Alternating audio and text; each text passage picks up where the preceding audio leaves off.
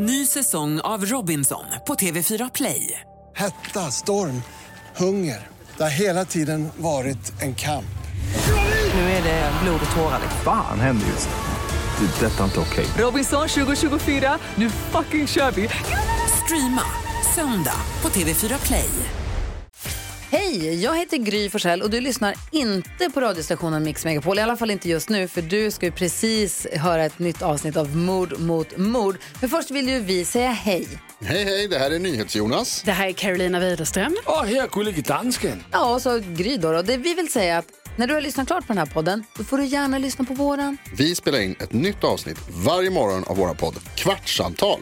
Och hela radioprogrammet blir ju också en podd om man är väldigt morgontrött eller så. Just det, om man missar morgonen ja. Men mest av allt så får du gärna lyssna på programmet i direktsändning varje morgon på Mix Megapol. Live varje morgon från klockan sex och då har vi med oss massor med vänner också. Thomas Bodström, Babben Larsson, Johan Pettersson, Christian Luuk. Massor med coola människor som bara dyker upp och gör livet bättre. Ja, som jag, Gullige Dansken. Exakt så. Och så mycket bra musik och annat skoj såklart. Så vi hörs när du vaknar på Mix Megapol. Radio Play.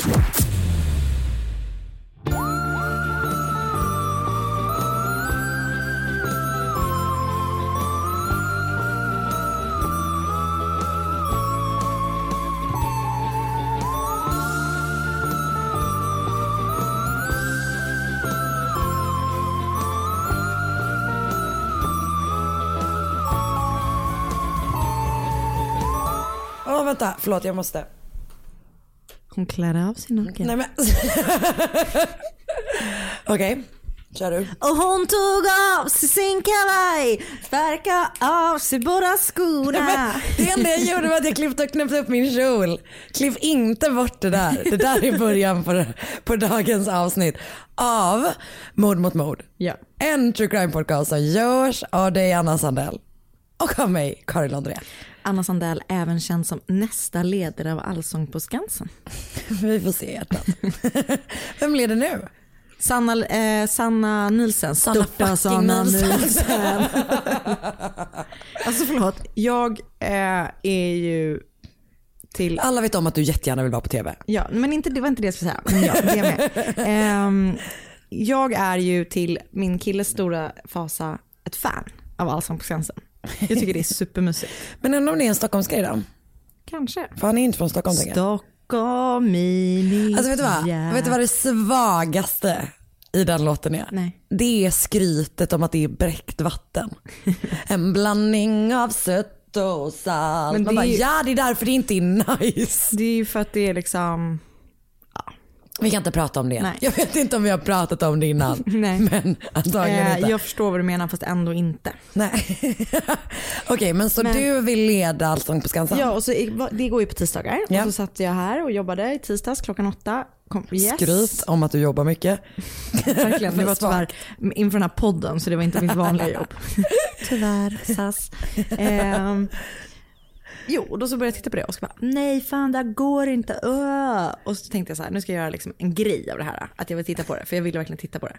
Men sen, Du bara, nu tar jag ett bråk. Var det den typen var av det, men det blev inte så mycket bråk för mig att han bara så här, mm, muttrade. Men, ehm, Fan vad din kille kommer bli en muttrande gubbe. mm, tyvärr. Se fram emot det. Men så, kunde, så var jag till slut gav jag Oscar Befraktaren och bara, du får byta om du vill. För att jag klarar inte av Sanna Nielsen.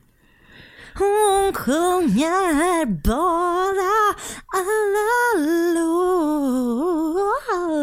Jag ska väl säga att det kanske är det som talar emot dig. Att du, inte, du sjunger ju inte jättemycket Anna. Nej men jag sjunger bättre än Sanna Nielsen.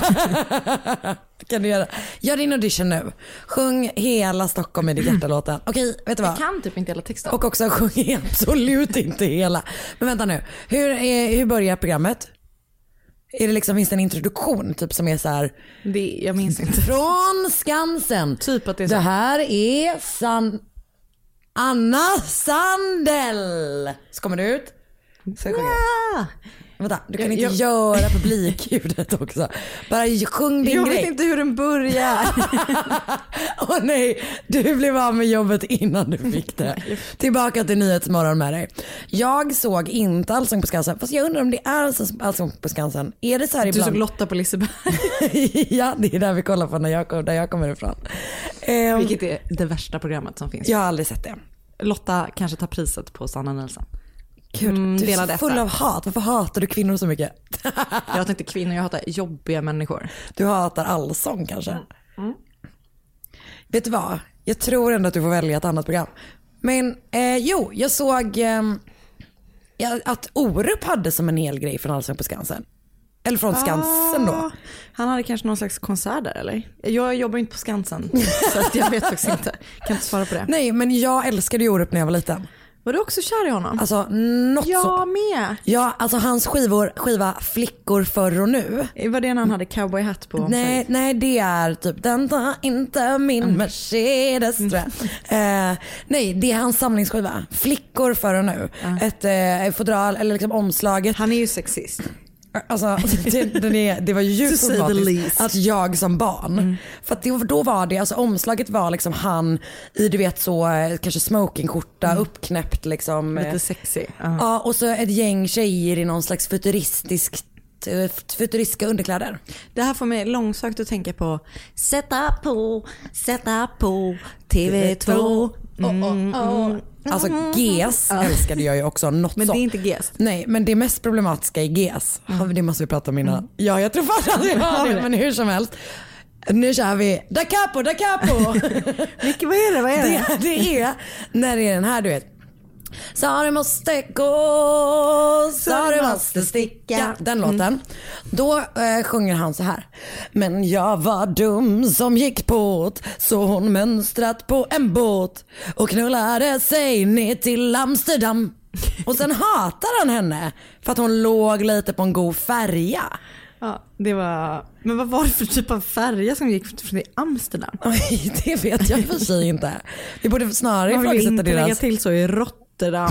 Ja just det, det var, det var att hon knullade sig ner till Rotterdam. Fan, Känns det helt annorlunda. Från Göteborg till Rotterdam. Och så deppig sträcka. Det känns som att det var regnfyllda städer. Helsingborg, Rostock eller någonting.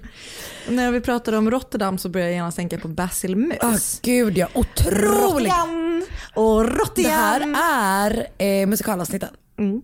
Det har funnits musikalavsnitt tidigare. Eh, om jag ska vara helt ärlig. Anna, en konstig grej är ju att det är mitt i sommaren. Men det är ännu mer mitt i sommaren när vi släpper det här avsnittet. Och jag det börjar väldigt- typ nästan närma sig slutet Ja, av men vi sommaren. kan inte ens prata om det. När vi släpper avsnittet så har jag kommit hem från min evighetslånga semester. Och jag är fortfarande på semester. Du ska alltid vara värst. Då, men vänta du kanske måste ta en paus för att hoppa in för Sanna och Nilsen. Ah, ja, ja, Ja. precis. Nej, men jag jobbar fram till 20 juli. Så att jag kommer eh, ta något pass där Och under. det, där. är det tajmat på något sätt med Sannas semester? Precis, hon går nu, eh, hon kör nästa tisdag. Just det. Eh, och sen så går hon och då kör jag tre veckor. Just det. Och sen går jag på semester och då kommer hon tillbaka. Bra och sen kommer vi köra finalen ihop när jag är tillbaka. Eh, 13 augusti. Så Gud, glöm inte 13 augusti! Vad hade du kört för låt? Om du fick välja. Sätta på, sätta på. Nej, vet du vilken jag hade tagit? Eh, jag borde titta, mm, nej vänta. Vänta du måste lära dig texterna innan. Jag borde ha förstått då när hon tittade bort Att allting har ett ljus, att allt det vackra är kort Nu sitter jag och tänker på en regnig perrong Och här kommer alla känslorna på en och samma Nej, gång jag går inte med på det. Nej inte jag heller, den är så jävla dålig Det är så Den är så jävla jävla, du hade den som var såhär konfa-låt och den, jag tyckte redan då att den var dålig. Jag sitter ensam kvar. Jag kanske tar den här. Jag tycker om när du tar Nej, på åh mig. kan ni, åh gud. Jag fick en sån bild av hur du till, liksom, tittar in i kameran Tycker om dina bröst i morgonljuset. Kolla mig, jag blir generad. Jag Jag, ska vet vad, jag, tror att jag tror att mina bröst i morgonljuset är bara max okej. Nej. De kan ta sig. De är bättre i kvälls, kvällsljuset. Men snälla, allt är bättre i kvällsljus. Det är sant. Det är det man hatar med sommaren, att det är så ljust hela tiden. Eller hur? Så Så att man alla skavanker. Ja. Man vill inte träffa en ny kille i det här ljuset. Eller en gammal. Eller, Jag vill bara inte träffa en kille. träffa en kille, punkt. Punkt i livet i allmänhet. Hur mår du? Bra. Jättebra. Bra. Det blir väldigt osammanhängande allting men vi åker till Almedalen på söndag.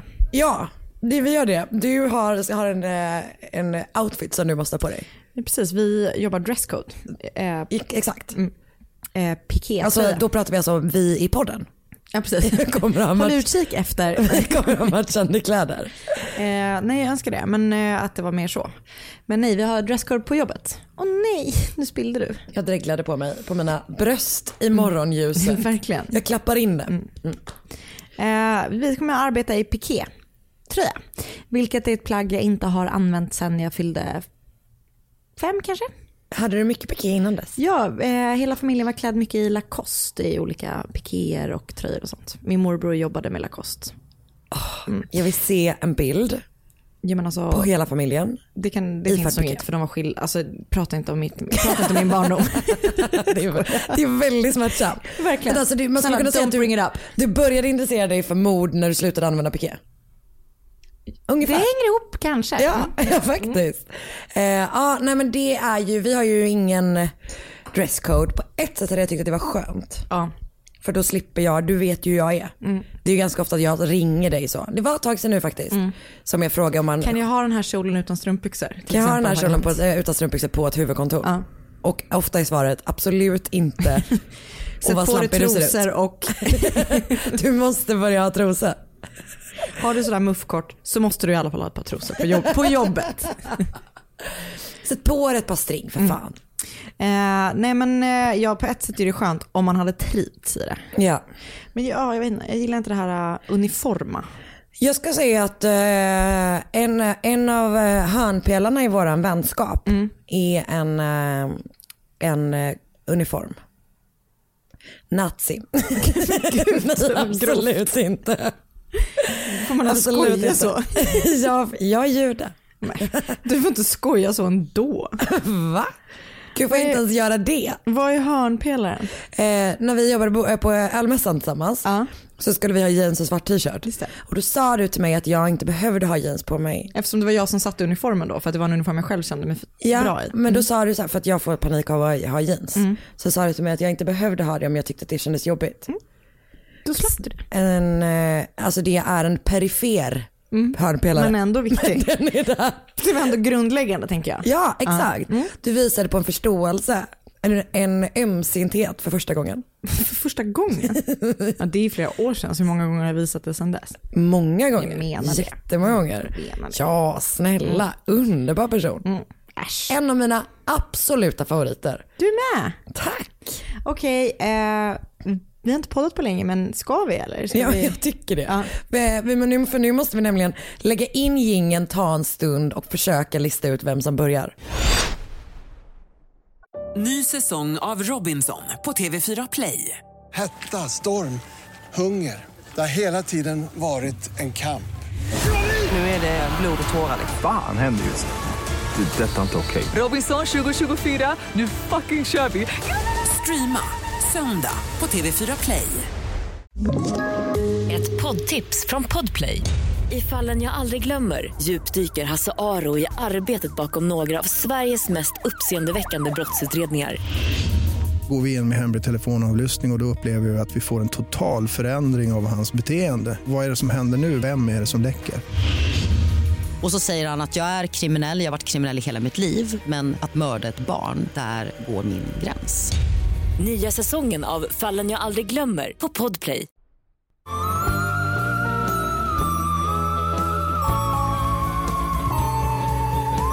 Ehm, jag gjorde en liten efterlysning på min Instagram. Aha.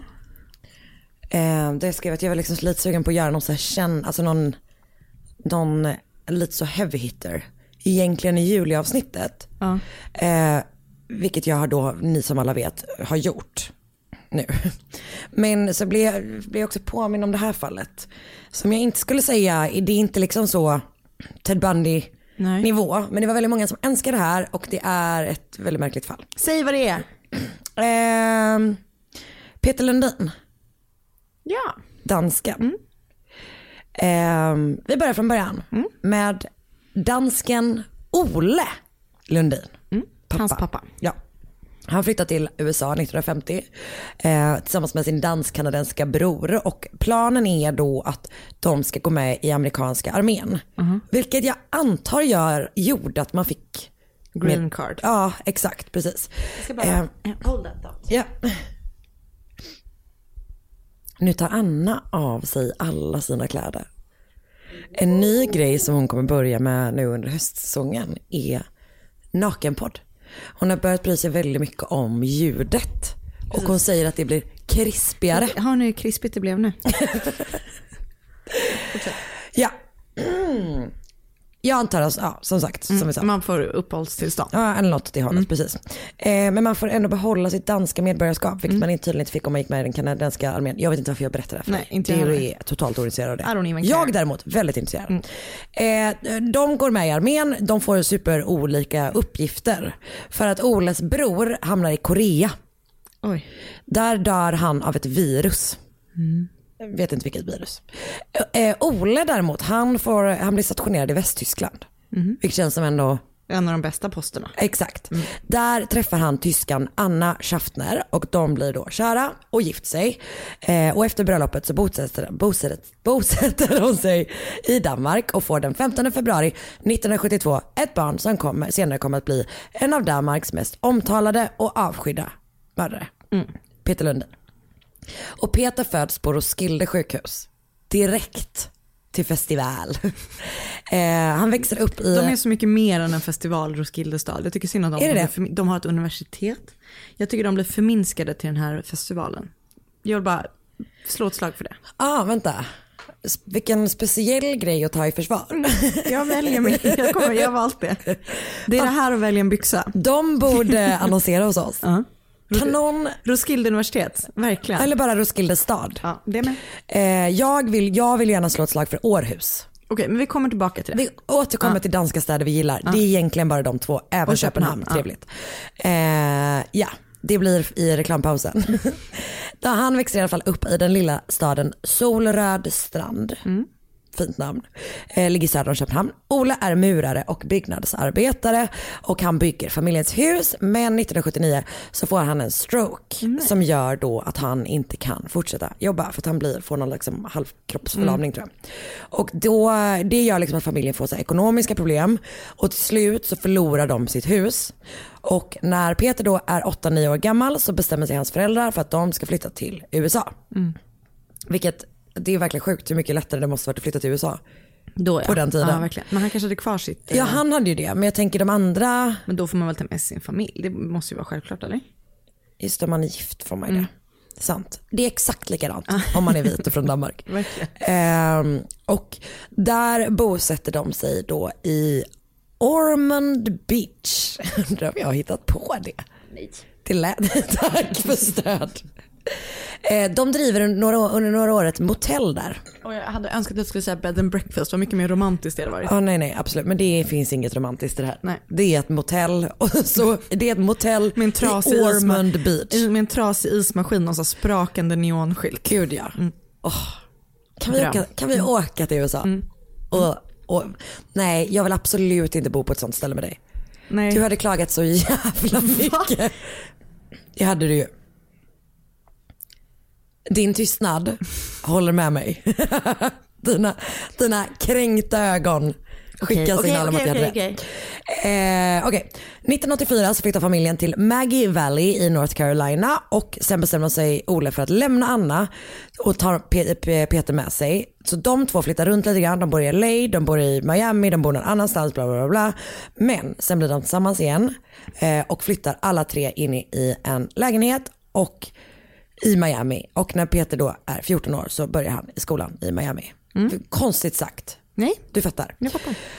Familjen Lundins hem är inte så bra. Det är extremt bråkigt, liksom ett våldsamt hem.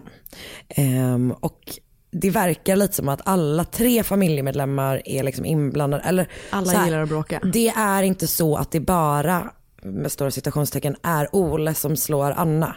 Utan även Peter är liksom inblandad i det här. Eh, och som 16-åring så börjar, hoppar han av skolan. Han börjar jobba med sin pappa först. Eh, han gör han några andra jobb också. Just det, hans pappa jobbar som murare igen. Mm. Han har väl blivit bättre. Liksom. Han har haft någon slags rehabperiod kan man Mm. tänka sig.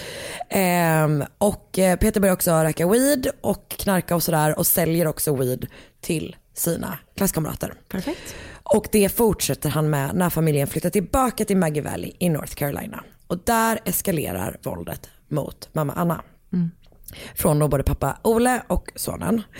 Eh, de, det verkar som att typ alla har alkoholproblem. Liksom. Och de, blir, de, de slår henne helt Mm. enkelt. Och grannar typ ringer polisen för att det är så himla bråkigt och sådär. Eller bråkigt, ja du fattar. Mm. Ehm, det verkar inte ha resulterat i någon anmälan. Eller så. Ehm, och Peter har jättelångt hår. Mhm. Han ser äkta störig ut. Mm. Han gör verkligen det. Ehm, och hans mamma vill att han ska klippa av sig håret. Det är hennes kas. Känns Mm. som en sån jävla Typiskt mammig kas. Exakt. Mm. Så här, du borde inte ha trasiga Converse mitt i vintern. Fast det är ju för att man inte vill att de ska bli sjuka. Det, handlar, det här med håret är ju en helt annan grej skulle jag säga. Det är samma som typ när min, mormor, när min mormors reaktion när jag hade klippt lugg, hel lugg. Ja. Men gud hur har du spöka, spökat ut dig? Bara, men, men gud, spöka? Så låg. Som att, jag, alltså, som att hon tyckte att jag kom hem med rosa eh, tuppkam typ. Det var liksom Det reaktion. verkligen punk för din farmor. men gud, Mm. har du fyra ringar på dig? Hade hon kunnat säga. Fyra ringar. Då hade du också spökat ut dig. Ja. Men jag, vilka, vadå för typ av ringar? Ja, på händerna. Okej, jag är med dig. Sorry. Eh, Okej. Han har superlångt hår. Och han blir jätte, jättearg på sin mamma när hon säger till honom att han måste klippa av sig det.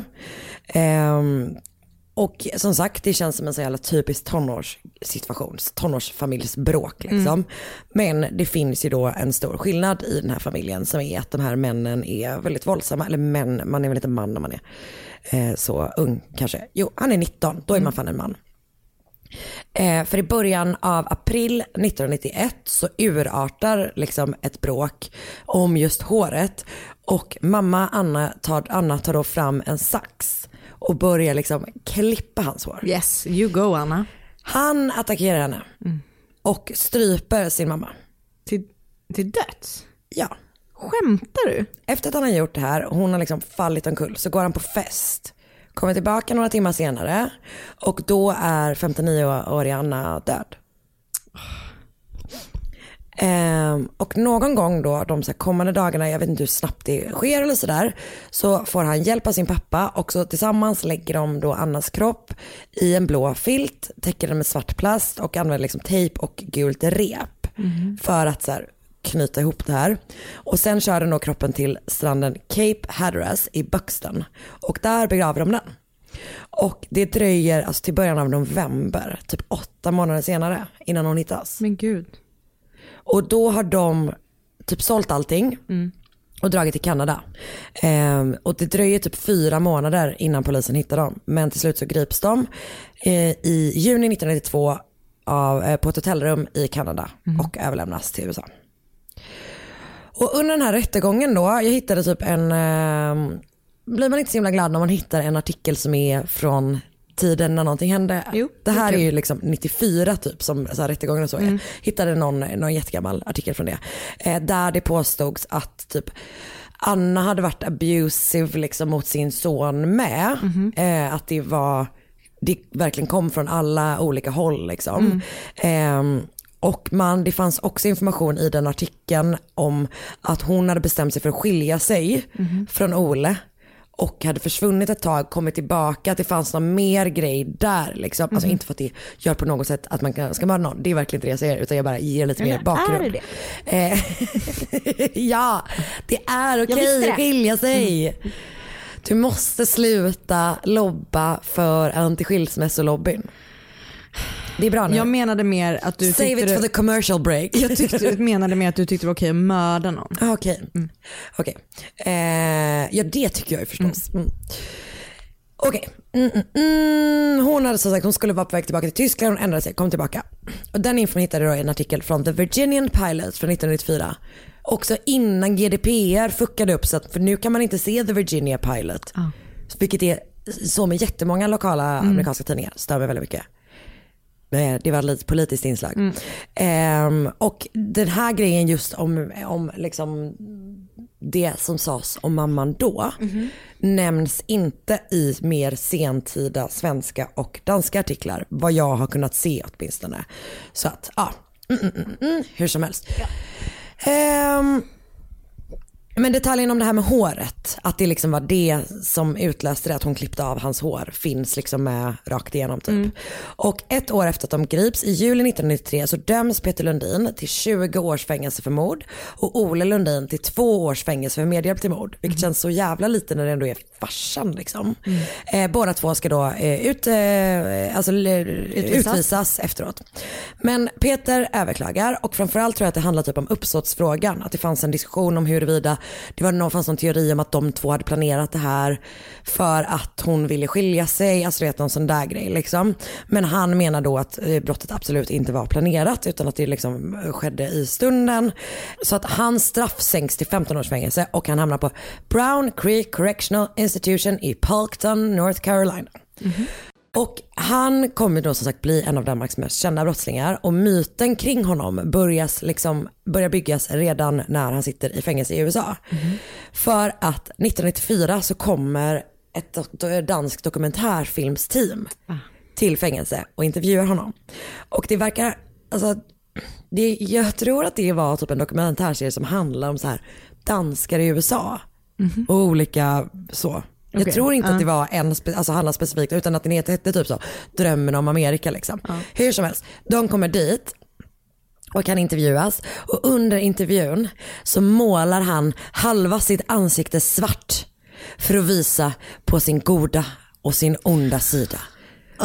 Och så håll prata, läser han någon jävla Jag dikt som handlar om så inte. det ondas dragkrafter och helvetet och demoner och det goda och bla bla fucking bla. Fy fan vilken störig människa. Ja exakt. Det finns, jag ska visa dig. Det är exakt så störigt som du tänker. Ehm, det som händer då är att tusentals danskar kan ha hittat på att det var tusen, hundratals danskar, danskar eh, börjar skriva brev till Peter Lundin. Och framförallt är det då kvinnor som skriver, som tycker att han är assexig. Och en av dem är Tine, som också reser då till USA för att träffa honom. Där friar han till henne. Hon säger ja. Problemet är typ att när dansk media rapporterar om det här giftermålet så blir alla andra kvinnor som han haft kontakt med förstås rasande. Du vet det är någon som har så flyttat typ till där hans pappa bor för att vara nära när han, alltså du vet det är liksom, men det är många många kvinnor som är super super engagerade. Jag vet det är för jävla svårt Det är att förstå. läskigt alltså. Det är också jättemycket folk som ger honom pengar.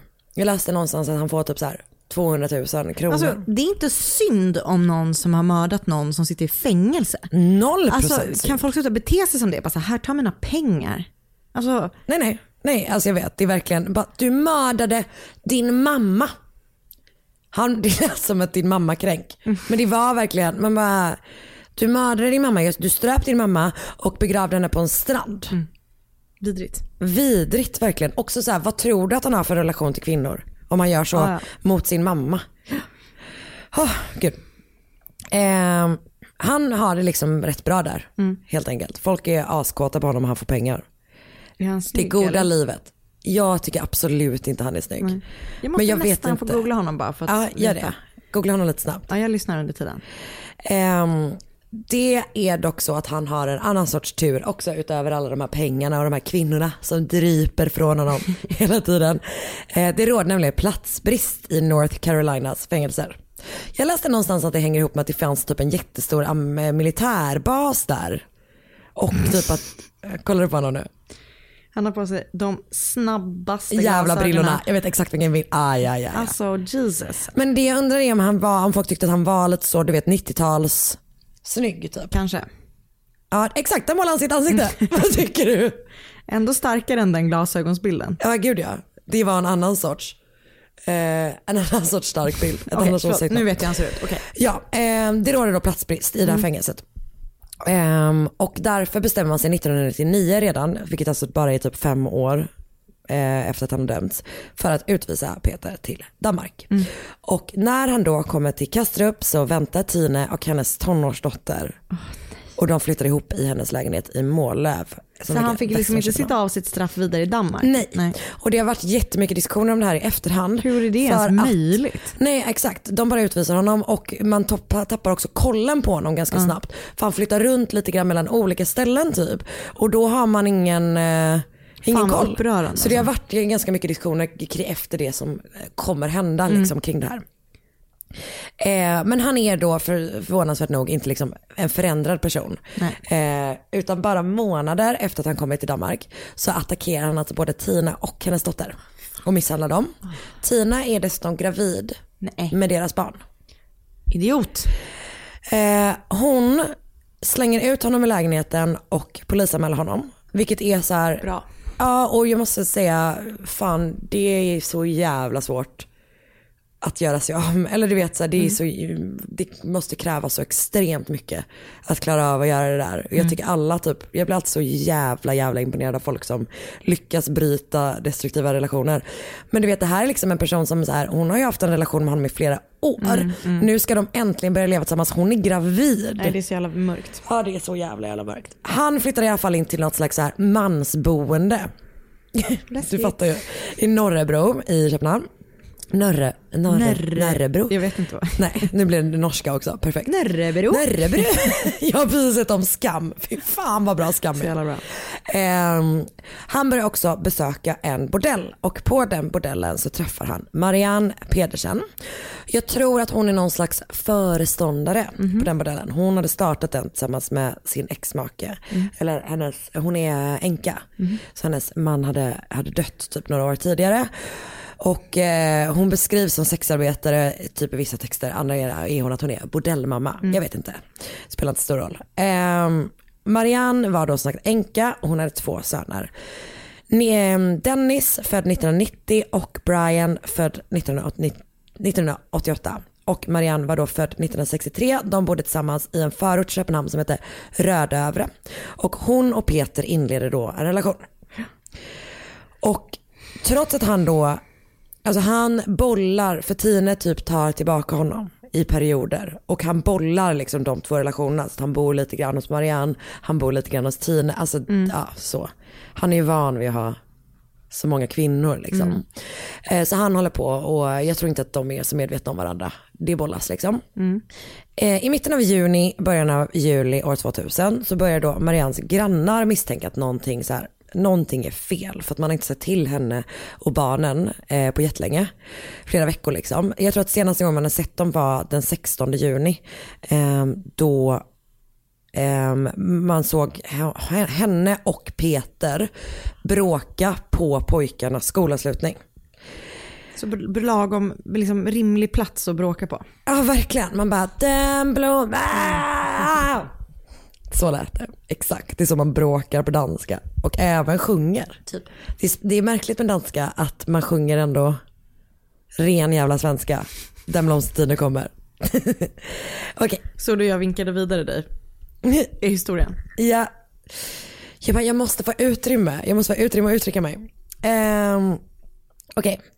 Det är då pojkarnas äldre bror, eller halvbror, så de har samma pappa men det är inte Marianne som är mamman, eh, som larmar polisen och han har då varit i deras hus och försökt hälsa på dem. Men på dörren sitter en lapp där det står att de har åkt på semester.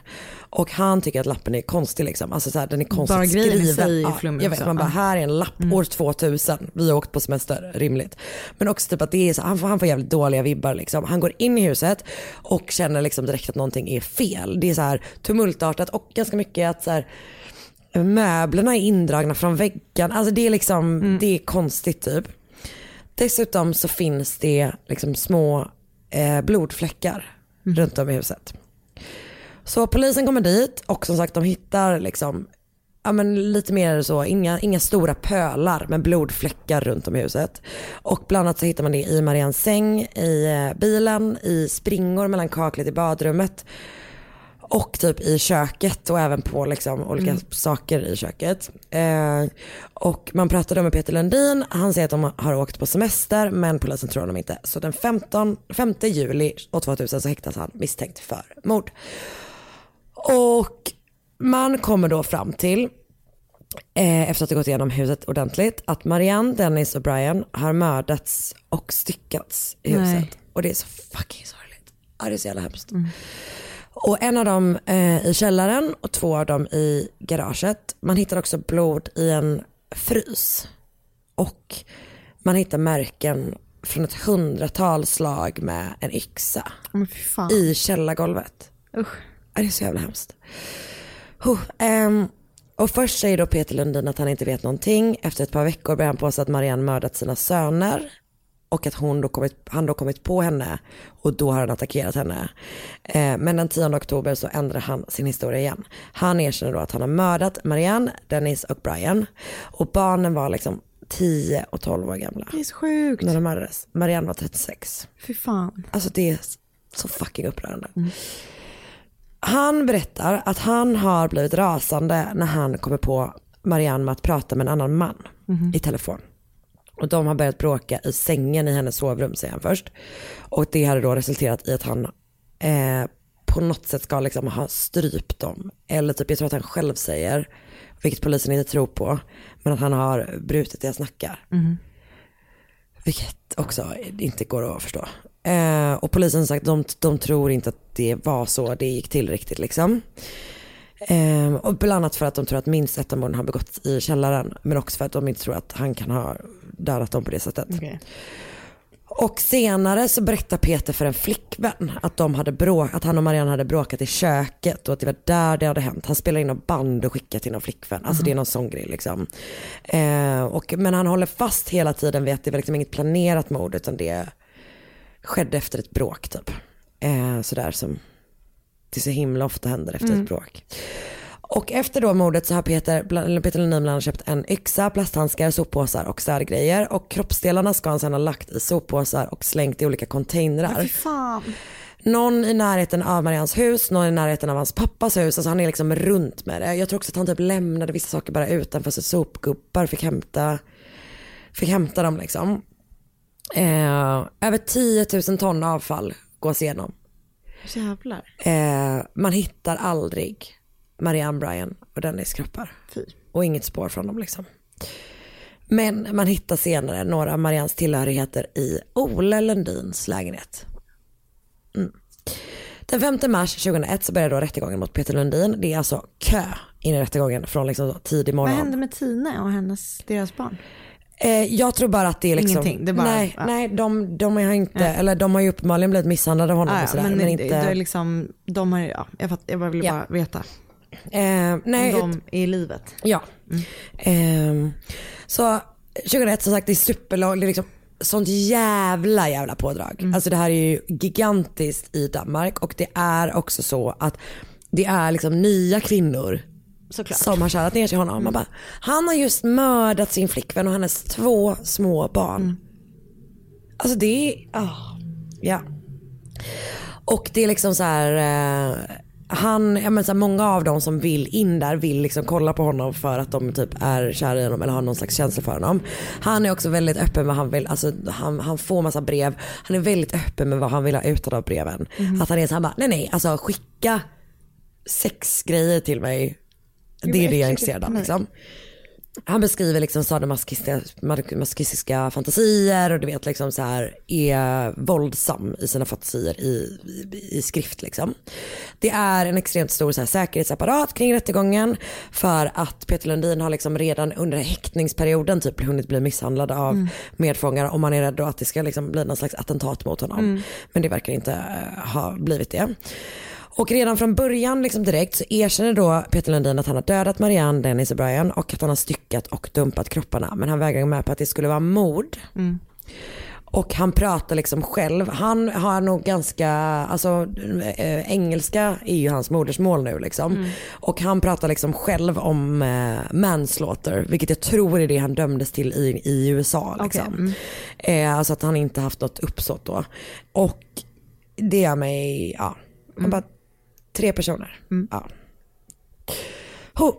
Och är liksom, efter att han har erkänt så kommer rättegången framförallt att handla om vilket typ av straff han ska få. Åklagaren menar då att han ska få livstid, hans försvarare vill att han ska få 16 år. Det är typ det som är liksom the argument typ. Och om jag har förstått det här rätt, och jag, det är mycket möjligt att jag inte har det. Men det verkar som att man i Danmark har en, liksom en kombination av ett domar och jurysystem. Ja, bear with me alltså. Eh, det verkar som att det är 12 jurymedlemmar med en röst var, typ. Och att det är tre eller fyra nämndemän eller domare som tillsammans har lika många röster som juryn. Liksom. Det låter som ett ganska bra Ja jag system, vet, eller hur? Det låter asklokt. Ehm, så innan de ska då bestämma, bestämma sig för straffet, liksom innan när, man, när alla förhandlingar är klara, så säger så här huvuddomaren bara, okej nu måste ni tänka bort allting ni har läst i media. Det är bara det som har kommit fram i rättegången. För fatta hur jävla svårt det är att få en rättvis gud, ja. rättegång liksom. Eh, det hade verkligen blivit sån media frenzy typ. Men det liksom påverkar inte resultatet utan den 15 mars så döms eh, då Peter Lundin till livstidsfängelse. Efter att alla 22 röster, alltså både juryns och domarnas, har liksom alla röstat för att han ska dömas till livstid. Och man diskuterade det i 10 minuter. 24 röster. 24 röster, bra. Hittade jag på att det var 12? Okej, jag har ingen aning. Det kan vara 10. Man vet inte. Who knows? Who knows? Någonstans har jag räknat fel. Eh, Ola Lundin döms också för, för stöld tror jag. Inte för med, med eh, hjälp eller så. Men utan för då saker som, för att Marianne saker Hans hittade i hans hem. Typ. Han eh, betyder inte, väljer inte att överklaga domen, alltså Peter Lundin, men det betyder inte att han liksom suttit tillbaka och avtjänat sitt straff i tystnad. Utan han har ägnat sig åt tre saker, kontakt med kvinnor, namnbyten och stämningar. Och eh, det har kommit ganska många, du vet sådana, liksom, eh, tänkte typ Aftonbladet artiklar, du vet så här, med eh, trippelmördaren, det är han inte ens, kvadruppelmördaren, eh, vältra sig i sex i fängelset, alltså väldigt mycket sådana, den typen av rubriker. Kvinnor, att kvinnor liksom åker dit för att typ ligga med honom. Och de anser ju Att sig vara en sexrelation. Ja, men jag, det tror jag att man får liksom. Ehm, och jag läste om en stackars kvinna som bara liksom ville hålla honom lite sällskap. Hon berättade att hon hade skrivit väldigt mycket till honom och berättat om sina resor till Indien. Och beskrivit dem och även skickat med bilder från Indien då.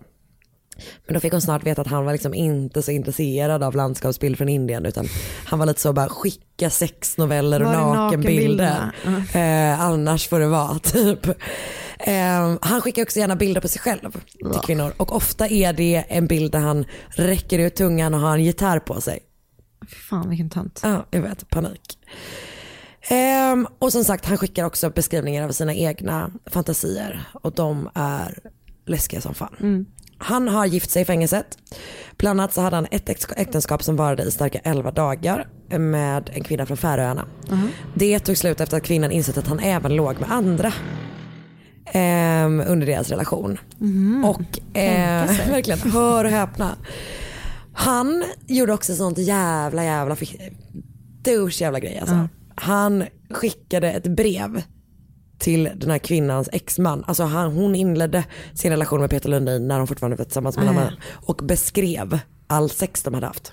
Alltså, Man bara, Vilket det var inte så trevligt. Sen, eh, men sagt, de tog slut efter 11 dagar. Sen gifte han, han, gifte han sig igen och den kvinnan är han tillsammans med flera år. Jag tror att de skilde sig 2017. Och jag tror att de kanske gifte sig så 2011 eller någonting. Och enligt henne så var han då super, superkrävande. Att han ville att hon skulle komma och hälsa på honom varje dag. Eh, och att hon typ var tvungen att gå dit fast hon hade så 40 graders feber. Och att han blev rasande. säg bara nej. Ja men verkligen. men och typ att hon var så, han ringer mig hela tiden. An, hans kompisar ringer mig. Alltså hon var verkligen en sån, ja jättehemskt verkligen. Eh, hon och han har också ett barn. Hon blev gravid liksom. Ja det är så hemskt. Jobbigt. Eh, han har bytt namn två eller tre gånger sedan han dömdes. Är lite osäker på vad han heter, liksom vad han heter just nu. Så vi kallar honom för Peter Lundin. Han har också då i tre olika omgångar stämt folk. Han har stämt en journalist som eh, i en text som handlar om något helt annat skrev vi är kort sagt eh, icke-kliniska psykopater i Peter Lundin-klassen. Tror att det hade att göra med att han inte är, alltså Han är inte clean, alltså han är inte Alltså han- Psykopati är väl inte en diagnos på det sättet? Nej jag tror inte det. är alltså inte det. som, jag tror att anledningen till att det, det nämns är för att efter den här dokumentären han var med i när han var l- l- ung liksom, så var det någonting om att den, någon rättsläkare sa att han fick så 39 av 40 på det här psykopatitestet. Men han har ju liksom gått igenom supermånga rättsliga eh, alltså, undersökningar och sådär och jag har inte liksom läst att det är Nej. Så. Och som du säger, det är väl inte den typen av diagnos. Jag tror inte att det är det. Men journalisten frias i alla fall eh, från det. Och han eh, stämmer också en politiker från Dansk Folkparti efter att hon har sagt att han var avstumpet. Det är att han var så avstumpet man kan vara. Det verkar betyda typ avtrubbad, okänslig, brutal, något sånt där. Blunt översattes det till på engelska. Och eh, hon frias. Eh, och sen så stämmer han också två programledare från Dansk Public Service som diskuterade eh, kring att han typ låg, eventuellt låg bakom någon cannabisförsäljning i det här fängelset. För att det hade de fått någon rapport om typ eller någonting. Eh, och de frias också och han och hans dåvarande fru får betala 20 000 danska rättegångskostnader. Så att det har inte gått jättebra Nej. i hans stämningar. Och jag tror att skönt. nu var det ett tag sedan också. Nu kanske han har eh, Lugnat ner sig. Ja, med alla sina sitt, eh, öde. brev. Så det där var då eh, Peter Lundin. Jag tänkte också hela tiden på Erik Lundin. Erik Lundin. Han vaknade upp och var en danskmördare. Ny säsong av Robinson på TV4 Play. Hetta, storm, hunger. Det har hela tiden varit en kamp. Nu är det blod och tårar. Fan händer just nu. Det. är Detta är inte okej. Robinson 2024, nu fucking kör vi! Streama söndag på TV4 Play. Ett poddtips från Podplay. I podden Något Kaiko garanterar östgötarna Brutti och jag, Davva, dig en stor dos skratt. Där följer jag pladask för köttätandet igen. Man är lite som en jävla vampyr. Man har fått lite blodsmak och då måste man ha mer. Udda spaningar, fängslande anekdoter och en och annan arg rant. Jag måste ha mitt kaffe på morgonen för annars är jag ingen trevlig människa. Då är du ingen trevlig människa, punkt. Något Kaiko, hör du på Podplay. Därför är gardinerna.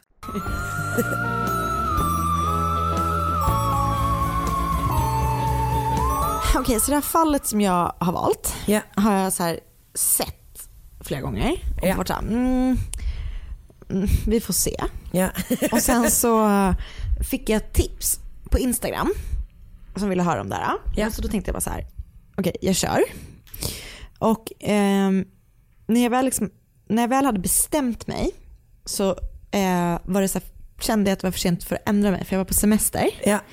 Så jag körde på eh, för att jag liksom ja, ville Du bara. hade gett dig in på banan. Ja, och jag liksom orkade inte tänka så mycket mer så jag tänkte jag kör. Och jag, jag fick ångra mig Aha. när jag började liksom grotta ner mig i det här. Var det jättehemskt? För vi, det här som kommer att komma är ett creepy, äckligt fall. Okej. Och eh, som en blodfobiker Och nu är det mycket blod. så vill jag varna andra för typ kräkreflexer och kanske till och med uppstötningar.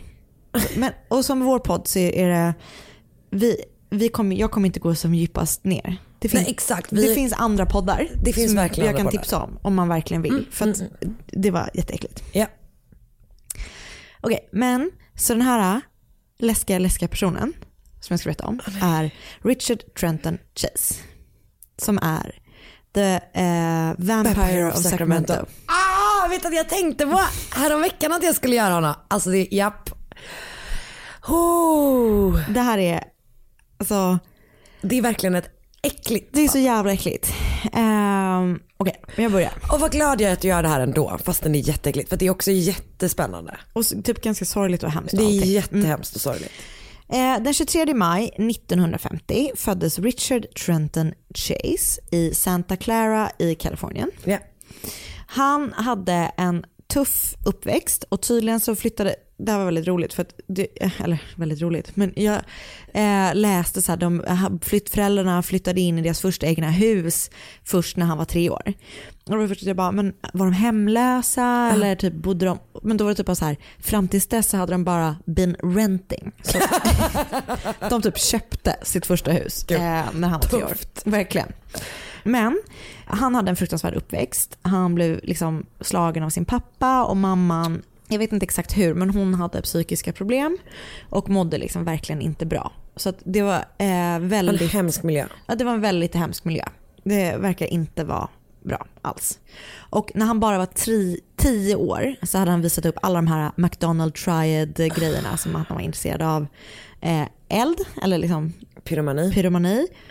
Han kissade i sängen och han var elak mot djur. Och när man säger så här, han var elak mot djur så var det inte typ att han så ryckte vingarna på, eh, En fluga. på en fluga. Utan han plågade liksom inte bara djuren utan han dödade dem gärna. Och det var gärna typ katter och typ så små, små djur liksom. Och det var också hans egna, eller Nej. familjens egna katter Ja, det är inte bra. som han dödade. Och någonstans så liksom, ja, då han dödade en katt och sen skaffade de en ny. Som, han- alltså vet, han var verkligen in it to kill it. Fy fan. Mm, vidrigt. Och precis som, Det var bara en väldigt bra tagline. inte in it to win it. In it to kill it. Ja. Jag gillar det. Det kan man applicera på mycket tycker jag. Exakt. Ja, Det gud behöver ja. inte bara vara mord. Nej, alltså när man typ gör ett nytt, man ska starta ett nytt projekt. Exakt. In, it to kill it, kill it. Ja. Ja. Eh, och precis som jag då, din kära eh, kollega, ja. så eh, utvecklade Richard med åldern en grav hypokondri. Din är inte grav. Nej, den är absolut inte så här allvarlig. Vill jag ändå vara tydlig För med. det är också skrivit så här, för till skillnad från hur jag gör, Ja, så jag vänder mig till Google och låter Google ställa men det hade ju inte han då. Nej, han kommer istället på egna fiffiga lösningar på hans eh, problem, hur han ska bota sig. Så vid ett tillfälle så ansåg han, eller liksom kom han på själv att han hade C-vitaminbrist.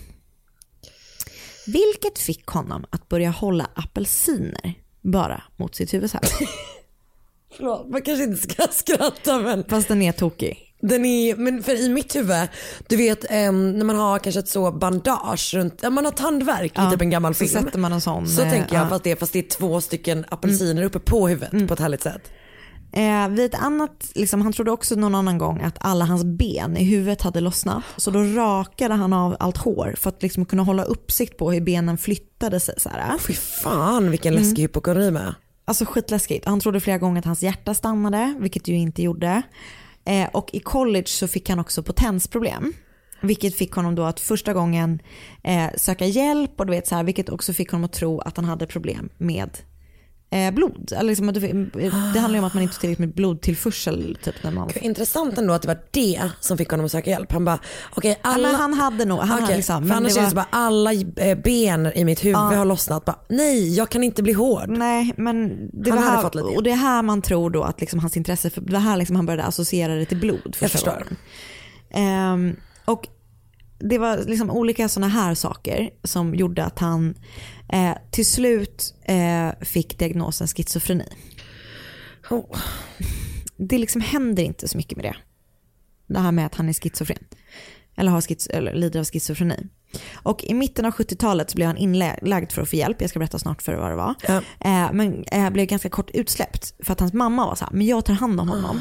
Och då är det så här, är det skammen av att ha en son som är inlagd på, liksom, för mentala eller psykiska problem? Eller du vet så här. Men mamman gör ju ingen, eller liksom, hon kan ju inte hjälpa honom för att hon är inte en professionell läkare. Och det hon var funkar väl inte sjuk så. själv? Hon, exakt, hon var sjuk själv. Och även som du säger, hon är inte en läkare. Nej, alltså han, behöver, han, är Han ju behöver uppenbart vård. sjuk. Liksom. Han behöver verkligen, verkligen hjälp. Eh, men så hon säger så här, jag tar hand om honom, han får bo hos mig, jag håller honom under uppsikt och sådär. Men istället för att flytta in hos sin mamma så hjälpte föräldrarna honom att, typ, att hitta en lägenhet och så bodde, liksom, han bodde med några kompisar eller några andra ungdomar, jag vet inte om de var vänner, där föräldrarna betalade hans hyra. Men de tröttnade ganska snabbt på hans konstiga beteende. För att Richard hade liksom innan, eller un, i samband med att han utvecklade sin hypokondri och sådär i det ganska liksom, tidiga tonår börjat missbruka marijuana först och sen så liksom lite tyngre droger. Så han var typ hög hela tiden i deras lägenhet och gick omkring naken. Ehm, så de vill så att han ska flytta. Move out man. Yeah. We don't need your drugs and Take your nudity. limp dick and go. verkligen. Nej. Men han vägrade flytta. Så istället så flyttar kompisarna ut och efter ett tag så kan han inte betala hyra. Du vet, så här, det händer massa grejer. Eh, men när han det här är lite oklart om han flyttar tillbaka till sin mamma. Jag vet inte riktigt. Men han, han bor till slut själv. Åh gud, kan någon bara hjälpa den här stackars jäveln? Mm. Och då börjar det eskalera, som man kallar det. För då blev hans hypokondri bara värre och värre. Och som jag nämnde innan så hade han ju börjat liksom tänka att så här, blod kan nog hjälpa mig. Typ, med min, liksom, jag saknar blod typ, för min snopp och ja, allt det där. Och samtidigt som han har då problem med potensen. Skrattar du åt att jag sa snopp? Ja, jag gjorde verkligen det. Jag skrattat att du sa snopp och det där. och jag längtar tills du ska prata blommor och bin med dina barn. Jag kommer vara med. Ja, det är du som Aunt tar Karen. snacket. Varför pratar vi engelska med dem? Det är oklart. För att jag kommer flytta till America. um, Förlåt. Men det här är faktiskt ganska Jag obehagligt vet, också. det, ja, men jag vet. Och Ja. jag vet om att jag inte borde skratta Men för det är inte sa. bara att han har problem med att få upp den. Utan han har även börjat tro att hans blod har blivit till aska. Ja, det är det läskigaste jag någonsin hört. Så han, det, det var liksom, han, han hade problem med potensen, han trodde hans aska hade, eller blod blivit till aska. Så han tror att det liksom åker aska i honom? I hans kropp, ja. Han trodde också att någon hade stulit hans aorta. Alltså huvudvenen typ. eller är. Vet Peter. Lundins pappa. Mm. Han trodde att hans hjärta hade börjat krympa. Han trodde att hans mage var upp och ner. Alltså han började liksom identifiera så sjukt många åkommor i sin kropp. Och ingenting är ju såklart sant. Nej men det är ingen åkomma ens. Det är bara, Nej men han är ju, alltså, han han är ju är bara... så jävla jävla sjuk. Han är så jävla sjuk. Men inte med någon av de grejerna. Nej, Eh, verkligen och- sant. Eh, han får ju liksom inte hjälp av några doktorer för de är så här, det är inte så. Just det, för att han går till läkaren och är så bara, hej jag har aska i mina blodådror. Och de bara, det har du inte alls. Och eh, han har ju schizofreni och, men det, det är lite olika ordningar här. Men så nu ska jag bara, eh, precis. Eh, de, för de är också så här, är det drogerna som han nyttjar? Eller är han psykotisk? Liksom? Och det här är- Eller är, psykot, är, är, Ja. är psykosen på, Drogrelaterad. Liksom, drogrelaterad eller är han sjuk? Men när han då inte får någon hjälp så bestämmer han sig för att han liksom tar hand om det på egen hand. Så han tänker så här, men blod, liksom, det är lösningen på mina problem. Jag kan tillföra blod. Typ, exakt så. För när han bodde ensam, eller liksom när det här hände och han bodde då ensam, så började han ta hem smådjur. Alltså typ katter, kaniner och så små pälsdjur. Och det han gör är så jävla äckligt och vidrigt och obehagligt. För att antingen, Nu varnar vi. nu varnar vi absolut, injicerade han blod i sig själv, typ som en heroinist. Alltså kanin och kattblod i sig själv.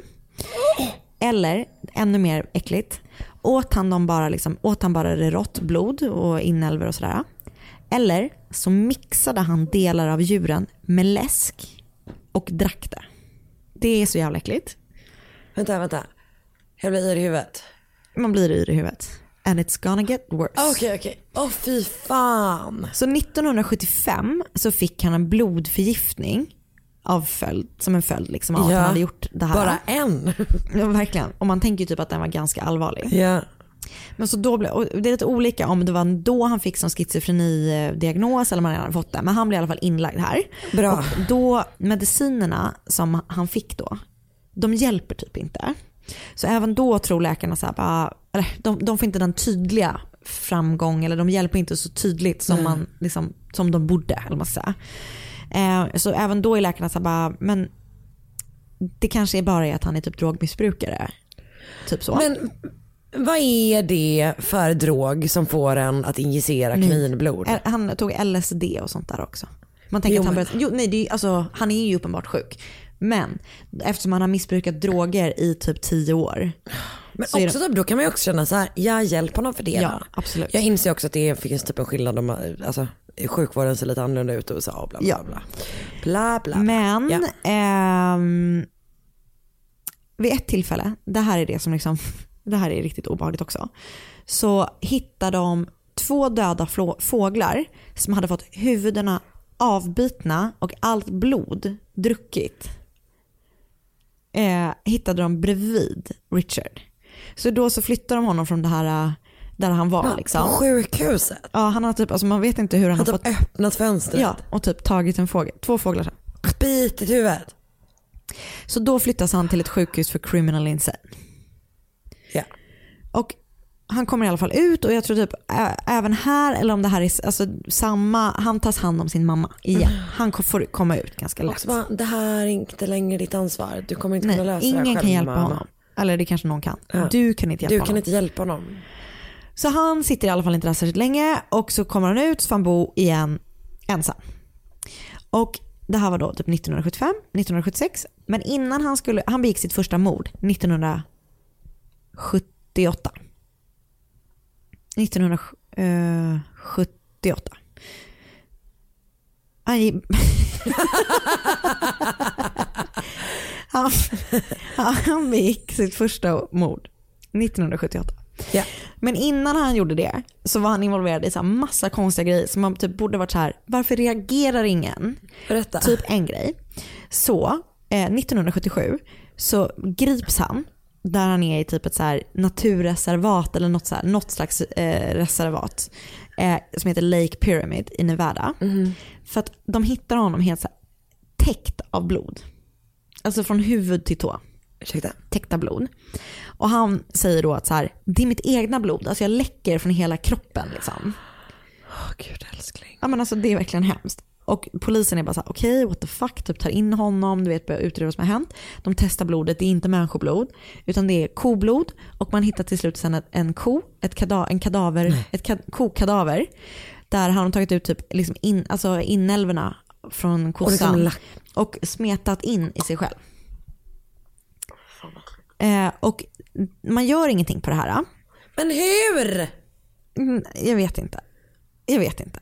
Ja, det är, så det ingen som har gjort någonting med Leonardo DiCaprio heller. Han låg i en björn. Just det. Just det, det var en film. Mm. Eh, men du vet, så här, de hade typ ingenting att gripa honom på. Förutom, eller typ så här, upp, uppseendeväckande beteende eller typ... Ganska uppseendeväckande alltså, ändå. Jag vet inte. Det Mm. händer i alla fall ingenting. Nej. Och vi närmar oss då hans liksom, murder spree. Men innan han gjorde dem, igen då, förutom den här kogrejen, så gjorde han andra konstiga grejer också. För den 11 januari 1978, alltså samma år som han kommer börja mörda, så eh, har han typ så här bett en granne om en cigg. Som typ, ja, okej, typ ger en cigg. Varpå han vill ha hela paketet. Så han brottar ner den här grannen och typ håller fast grannen och bara så här, ja, ge mig ditt ciggpaket. Tills grannen bara, okej, fuck off, weirdo, ta Ja. mitt ciggpaket.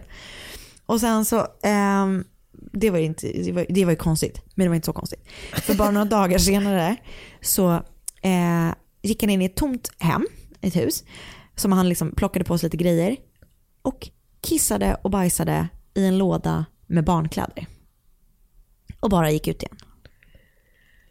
Det är inte bra. Det är så jävla äckligt. Ja, det är så jävla äckligt. Jag tänker komma hem till det.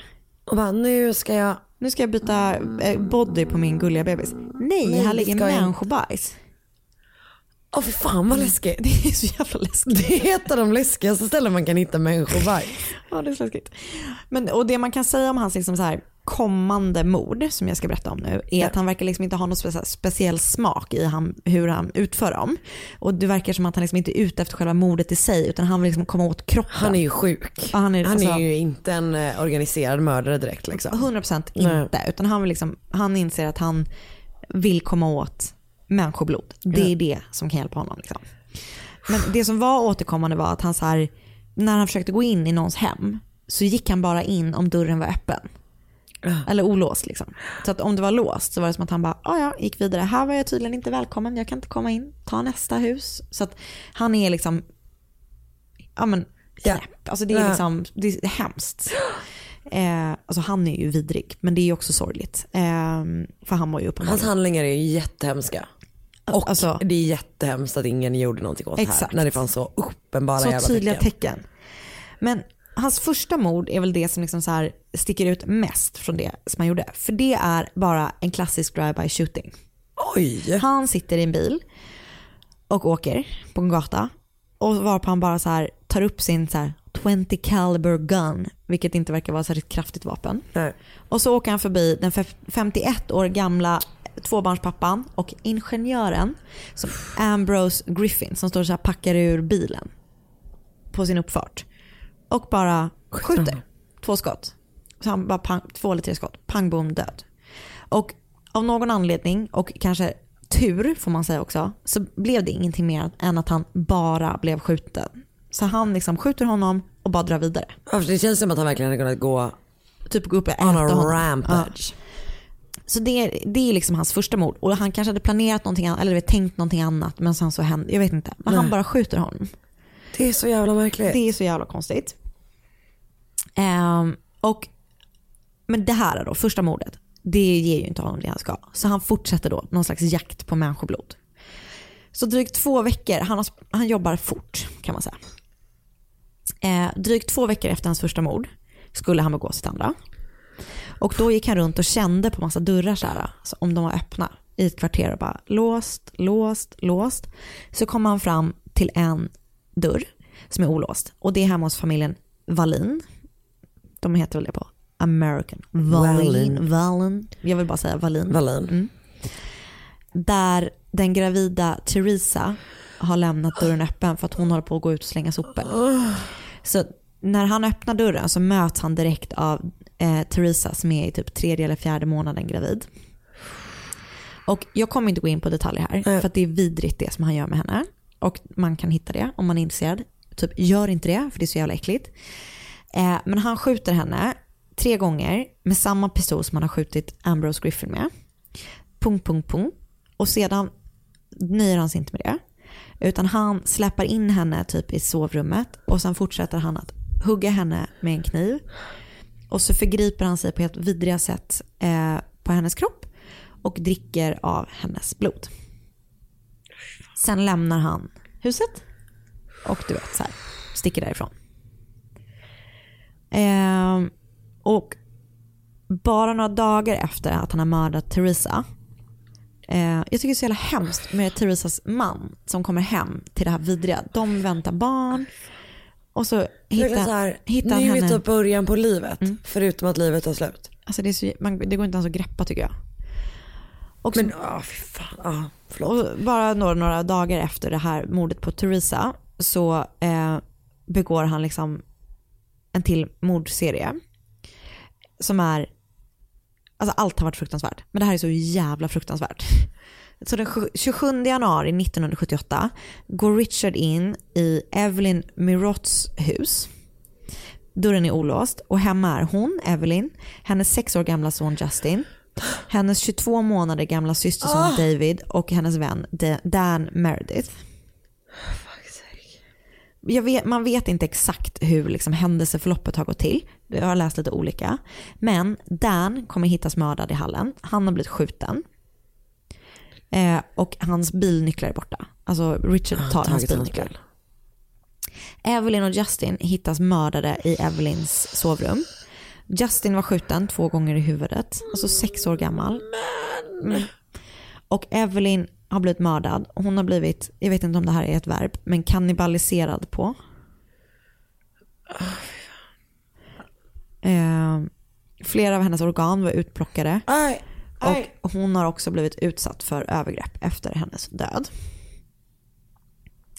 Eh, mitt under det här eh, mordet så knackar det på dörren. Vilket får Richard att fly. Med sig tar han då den 22 månader gamla David. Nej. Mm. Och Han tar med sig bebisen. Han tar med sig bebisen och flyr i Dans bil. Ehm, besökaren som har knackat på larmar såklart polisen, eller han typ går till en granne och de larmar polisen. Och när de kommer till huset så hittar de, förutom då den här hemska mordscenen, hand och skoavtryck. Eh, och ganska snart kan man så här hitta, man kan spåra liksom Richard på något vis. Hur exakt det görs, det vet jag inte. Eh, när de hittar Richard och griper honom så hittar man tyvärr inte babyn David. Han hittades först några månader senare eh, död och halshuggen. Liten, liten, Åh fy fan. Åh fy fan. Mm. Det är så jävla hemskt. Ehm, men eh, Richard grips ju direkt och sätts liksom i häkte och sådär. Och polisen åker hem till Richard eh, och ska genomsöka hans hem. Och det blir så här en chock att komma in i hans hem. För det, allt är täckt av blod. Alltså så här, väggar, tak, golv. De har, det är blod i hela kylskåpet och typ alla köksredskap är täckta av blod. Du Eh, är liksom svettig. alltså, Och jag är inte rädd för blod. Men det här är, det finns ju väldigt mycket att vara rädd för den här historien i och för sig. alltså, fy fan, okej, ja. Ja, han häktas, grips och allt det där. Och den 2 januari 1979, typ ett år efter morden, börjar då rättegången mot Richard som pågår i fem månader. Åh jävlar. Vilket känns så länge för att det typ är så här, Ja. jag vet inte, det är liksom inte ett svårt fall. Liksom. Nej verkligen. Ehm, och eh, hans försvar yrkar på att han då inte ska få dödsstraff eftersom han har sitt psykiska tillstånd. Liksom. Men efter då fem månaders rättegång så överlägger juryn i fem, fem timmar innan de bestämmer att han är ett totalt jävla råskyldig till det här som han Jo men ja det är han ju, Mm. verkligen. Så han döms till döden genom gasning. Mm. Men han är ju sjuk. Men jag vet inte vad man hade för liksom vad man hade för upplysning om det 1979. Alltså du vet så här. Men för um, juryn bestämmer ju bara om han är skyldig eller inte Ja. skyldig och sen bedömer domaren straffet eller hur? Ja, jag tror att det är så. Jag vet inte, han För jag fick, menar, eh, alltså va, va, vilket enda jävla Men alltså- rättsmedicinska undersö- undersökning måste ju ha... Jag vet faktiskt inte. Han döms i alla fall till döden. Åh jävlar. Och under tiden som han sitter och väntar på sitt dödsstraff så är ju, alltså de andra fångarna är Livrädda. livrädda för honom. Och de typ hetsar honom att så här, begå självmord, ta ditt liv. Typ så här, de är på honom som fan. För de är också rädda på så här, why don't you just kill yourself? Typ så. Ehm, vilket han också till slut gör. För på julen, under julen 1980 så hittas han död i sin cell och då har han överdoserat på någon medicin som han typ har så här, du vet, sparat ihop en liten hög med piller typ. Så han eh, typ dör en så här ganska peaceful överdosdöd där i sin cell 1980. Gud, kan du ens förstå? För jag gissar att på death row så får man inte supermycket vård direkt. Kan du ens förstå hur hans Dåligt han- psyke ja, var alltså- när han hade suttit där? Alltså med tanke på hur det var innan. Det är så jävla mörkt. Alltså, och grejen är, den här historien, alltså jag är så ambivalent för den. För att allting som jag typ har läst och lyssnat på har fått mig att vilja spy. För att han har gjort så vidriga, vidriga, vidriga grejer. Jag kan liksom inte ens tänka vad det är för vidriga grejer han har gjort. Och sen så är det så jävla sorgligt för att man bara, det är så uppenbart. Han är så här supersjuk från tidig ålder. Han behöver Fucking hjälp jättemycket hjälp. Och så gör ingen någonting. Hans sopiga föräldrar bara så här, plockar ut honom och bara vi tar hand om honom. Nej, mamma du behöver också hjälp. Pappa du, är miss, du misshandlar typ ditt barn. Du ska inte hjälpa till. Nej, och typ att alla, alla sviker. Och Jag fattar typ att det är den typen av skyddsnät som typ finns i Sverige, inte finns Ja, i USA och sådär. Och att det är mycket lättare att liksom falla mellan the cracks, även om vi på senare tid att sett att det kan man göra i Sverige också på något sätt. Men Nej, det alltså det, det, är ju en, det är ju totalt fallerande från typ alla inblandade. Det är så he- hemskt. Otroligt sorgligt. Och också, för fan för de stackars jävla familjerna som vars nära han mördade på sådana fruktansvärda sätt. Vidrigt. Helvete. Vet du vad, jag är typ glad att du gjorde det där för att jag hade tänkt att jag skulle göra det och sen nu inser jag att jag hade aldrig Att de, en del av de poddarna jag lyssnat på har verkligen Ah, varit mycket. eh, too much alltså. Jag ska verkligen tänka mig, tänkte typ så sword and scale om det här. Ja, nej, Jag kan inte ens... jag har inte ens tittat Ah, om nej, den nej, finns nej. där. Alltså det, I, I would never. Ja, tyvärr så var det. Men, det, men och grejen är typ att jag tycker också dock att de där historierna kan typ vara lite viktiga. Just det där Mm. när det är så jävla tydligt om att man, att man bara, folk behöver hjälp. Mm. Alltså bilden av en mördare är inte svartvit. Nej. Det är ganska sällan är det. Ibland är den ju det. Mm. Men i det här fallet är det ju så här, Vad hade hänt om man fick hjälp typ när han var ung? Ja exakt. Nej det är så jävla vidrigt. Fuck alltså, helvete. Vilket jävla avsnitt. Ja usch. Gud. Förlåt, vi ber om ursäkt. Vi ber om ursäkt gänget. Vi tar nya tag till hösten. Ett härligt augustiavsnitt. Ehm, men tack för att ni har lyssnat trots allt, fast den här har varit så himla hemskt. Ehm, vi går med i vår Facebookgrupp, snart 8000 medlemmar, kanske 8000 medlemmar redan nu, man vet inte. Det kommer Alltså det kommer ju vara det när, ni är med. Ja, verkligen. Ehm, Kaxigt, garanterat. Garan- Men det är för att vi är typ 20 ifrån. Ehm, gå med där för Mord mot mord podcast på Facebook. Eh, Följ Anna på Instagram. Där heter hon att Anna. Jag heter att Karin Londre. Det är där man önskar fall av oss. På Instagram. På Instagram. Ingen annanstans. Nej. Hörni det, ingen No annanstans. other place. Eh, Okej. Och så hörs vi nästa Hej då. vecka och hej. Jaha, då var det dags igen. Alltid lika svårt. Ska man safea eller chansa? Du menar linschips eller Estrella klassiker? Ah, vi safear idag. Sour cream and onion for the win! Ja, och lite dipsaus. Classic. Gilla dela. Estrella. Ny säsong av Robinson på TV4 Play. Hetta, storm, hunger. Det har hela tiden varit en kamp. Nu är det blod och tårar. Fan händer just nu. Det. är Detta är inte okej. Robinson 2024, nu fucking kör vi! Streama söndag på TV4 Play.